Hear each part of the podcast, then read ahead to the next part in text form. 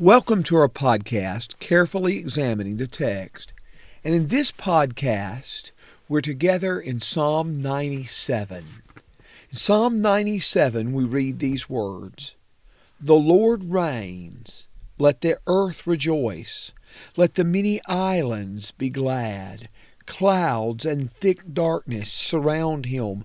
Righteousness and justice are the foundation of his throne. Fire goes before him and burns up his adversaries round about. His lightnings lit up the world. The earth saw and trembled. The mountains melted like wax at the presence of the Lord, at the presence of the Lord of all the earth. The heavens declare his righteousness, and all the peoples have seen his glory. Let all those be ashamed who serve graven images, who boast themselves in idols. Worship him, all you gods. Zion heard this and was glad, and the daughters of Judah have rejoiced because of your judgments, O Lord. For you are the Lord Most High over all the earth. You are exalted far above all gods.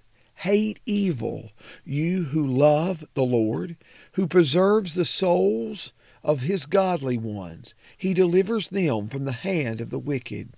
Light is sown like seed for the righteous, and gladness for the upright in heart. Be glad in the Lord, righteous one. Give thanks to his holy name.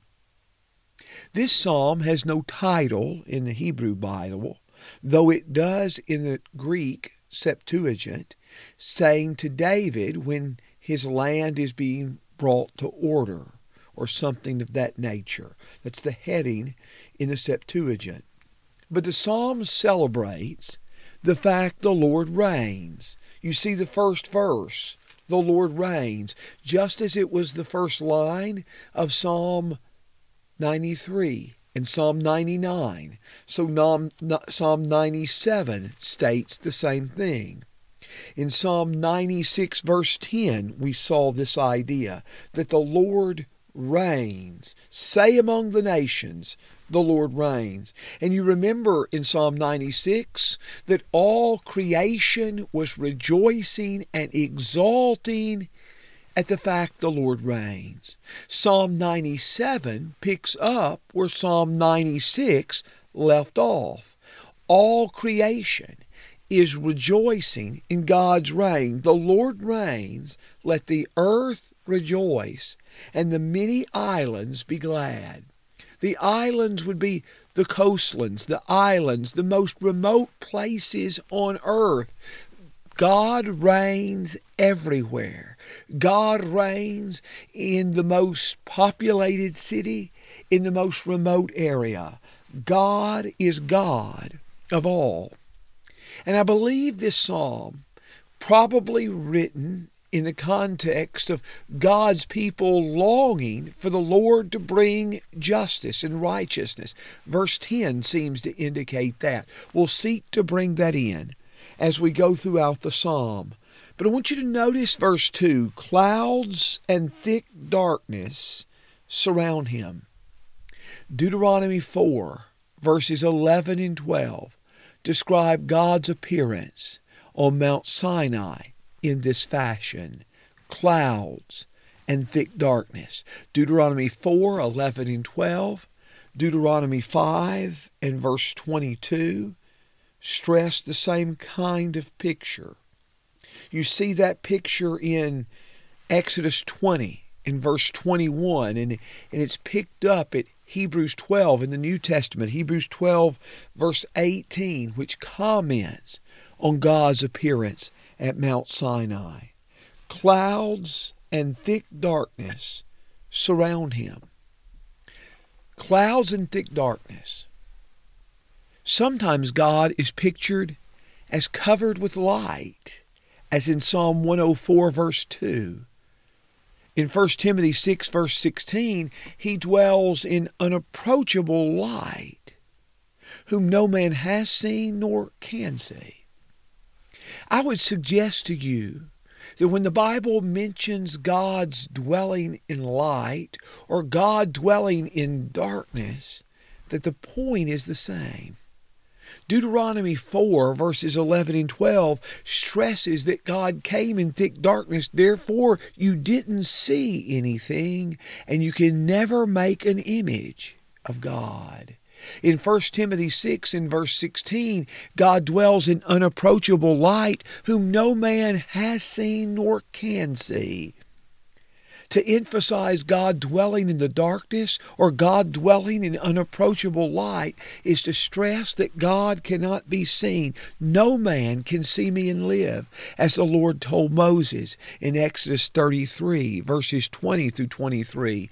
God's holiness is being stressed. God's utter holiness.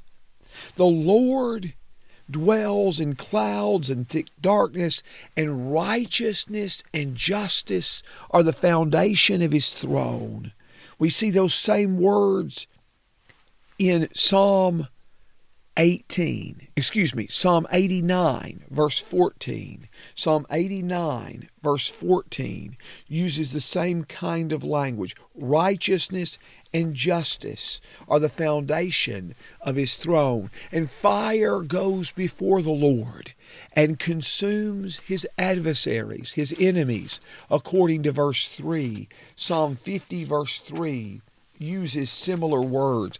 All of this is to get us to stand in awe of God, to stand in awe of who He is.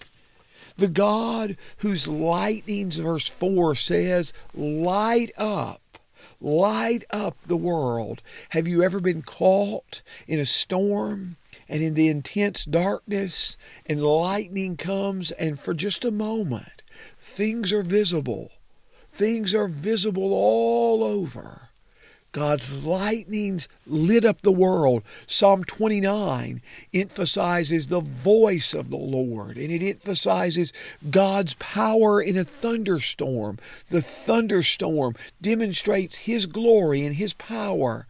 Remember, many in the ancient Near East would have attributed the storm to the god Baal, but the Bible says no. Our God is responsible for the lightnings, and they light up the world, and the earth is thrown into convulsions. This may be the picture of an earthquake. It may be the picture of a volcano. But, but, but obviously, the earth is thrown into convulsions, and His presence is a way to express the utter awesomeness of God. In verse 5, the mountains melted as wax at His presence. Micah 1 verse 4 has similar words. Nahum 1 verses 3 through 6 has similar words. In verse 6, the heavens declare his righteousness. In Psalm 19, verse 1, the heavens declare the glory of God and are telling of his works, his greatness from day to day. But here the heavens declare his righteousness and all peoples have seen his glory. This sounds the note of the Lord's reign, and our response, all of our responses, all the earth's response should be to rejoice before him. In verse 7, let those be ashamed who serve graven images. Notice that in verse 7, as you're looking at your translation, and I'm looking at the New American Standard Bible, the terms graven images, idols, and gods are used basically in parallelism. The terms serve, boast, and worship are also used in parallelism. To be ashamed is to put our trust in something or someone who is not able to deliver us in times of difficulty or distress. And verse 7 says, Let all those be ashamed who serve graven images.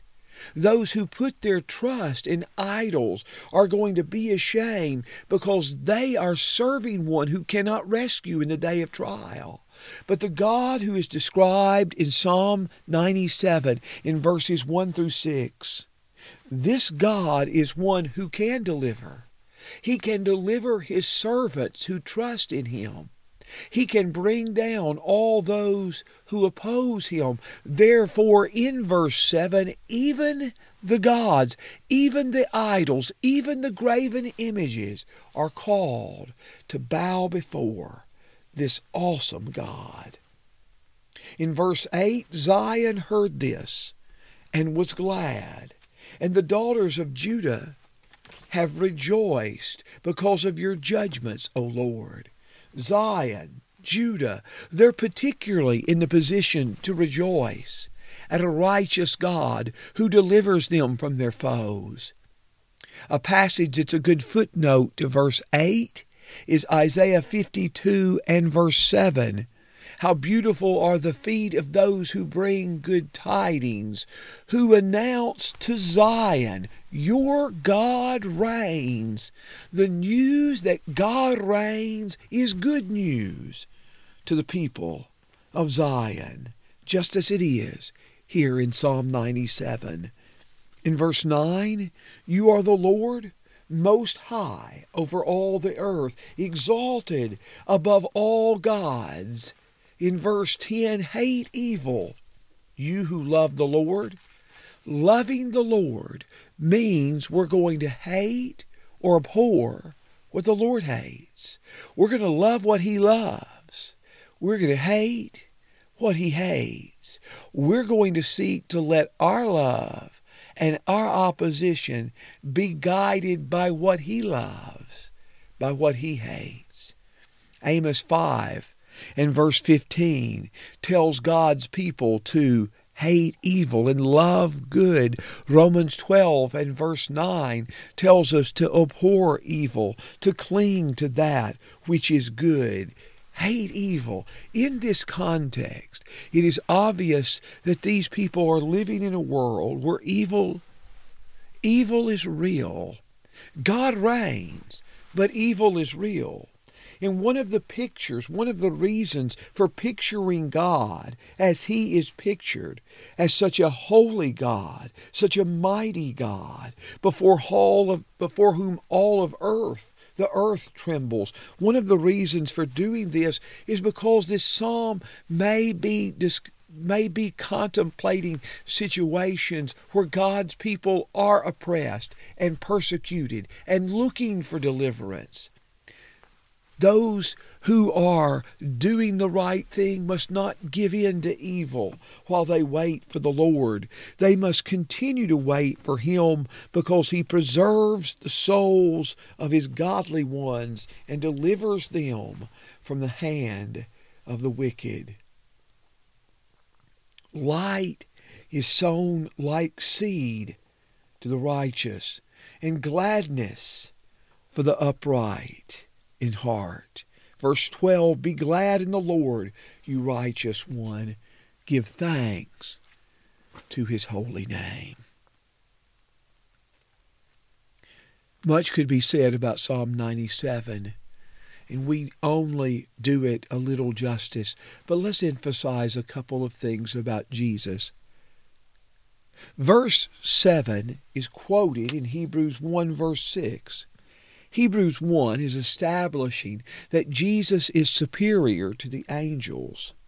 And Hebrews 1 and Hebrews 1 verse 6 quotes from Deuteronomy 32 verse 43 in the Septuagint, which differs by the way from most of our English translations there. And it also quotes from Psalm 97, verse 7 Worship him, all you gods. In both cases, the Septuagint has angels. Jesus is superior to the angels, for the angels are called to worship God. But Hebrews 1 uses an Old Testament psalm that is dealing with Yahweh that is dealing with the God who revealed himself to Israel and applies that verse to Jesus. Now, I'm not saying to Jesus alone, God is a Trinity Father, Son, and Spirit. He has always been, though that truth is more plainly revealed on the pages of the New Testament. But the Lord who reigns is the Lord who is to be worshiped by all the gods or angels in verse 7. And Hebrews 1 takes those words and applies them to Jesus. But I want us to center on verses 2 and 3 because I think they're really fundamental to the psalm. Clouds and thick darkness surround him. When the high priest went into the most holy place once a year on the Day of Atonement, a cloud came into his presence in Leviticus 16, verse 2, Leviticus 16, verse 13, so that he doesn't look upon God directly and die as a result. The idea of God dwelling in deep darkness is to stress His holiness, His utter holiness. Righteousness and justice are the very foundation on which His throne is built. And no injustice or unrighteousness will escape His notice. None of them will. And this is our hope that as we live in a world that is riddled by evil and injustice, that we have a God who is righteous, who is just, and these, these qualities are the foundation of his throne, and ultimately evil will be brought down. This is our hope. And this is our problem. This is our problem as well. Nahum 1, verses 3 through 6, describes God in the same way he's described in Psalm 97, verses 1 through 6. And it ends that section in Nahum 1 6 with this question Who can stand in his presence? God is righteous and God is just. But the problem is there is none righteous. No, not one. According to Romans chapter 3. There's none righteous. No, not one. Fire goes out from the Lord and consumes his adversaries.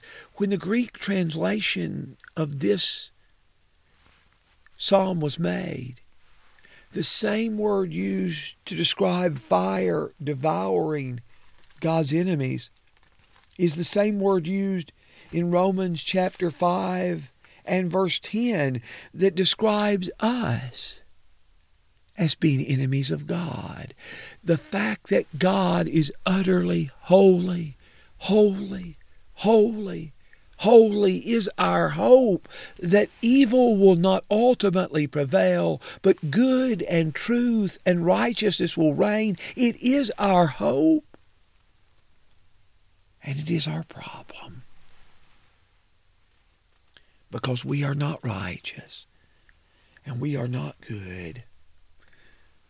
But when the Bible tells us that righteousness is the foundation of God's throne, the same word that the Greek translation used for righteousness is the same word that's used in Romans 3, verses 21 through 26.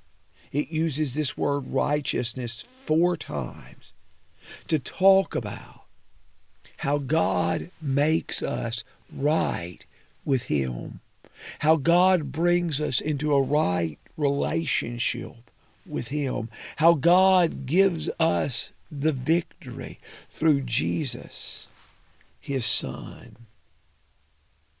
God could have simply said about sin, everyone that sin is guilty and going to experience judgment. That would have been right, it would have been fair, and we all would have been lost.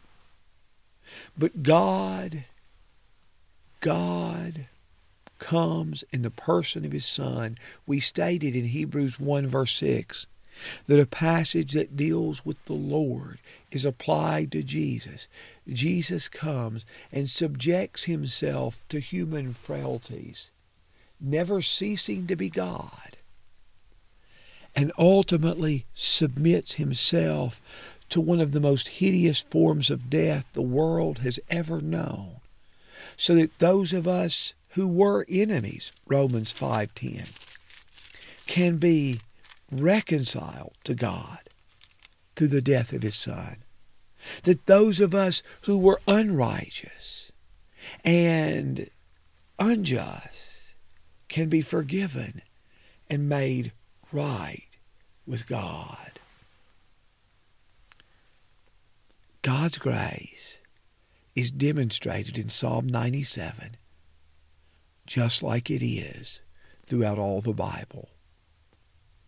My friend, if you contemplate it, if you contemplate carefully the story of the Bible and the story of Jesus' death and resurrection, there has never been a love story that can compare with the story of God's love for man.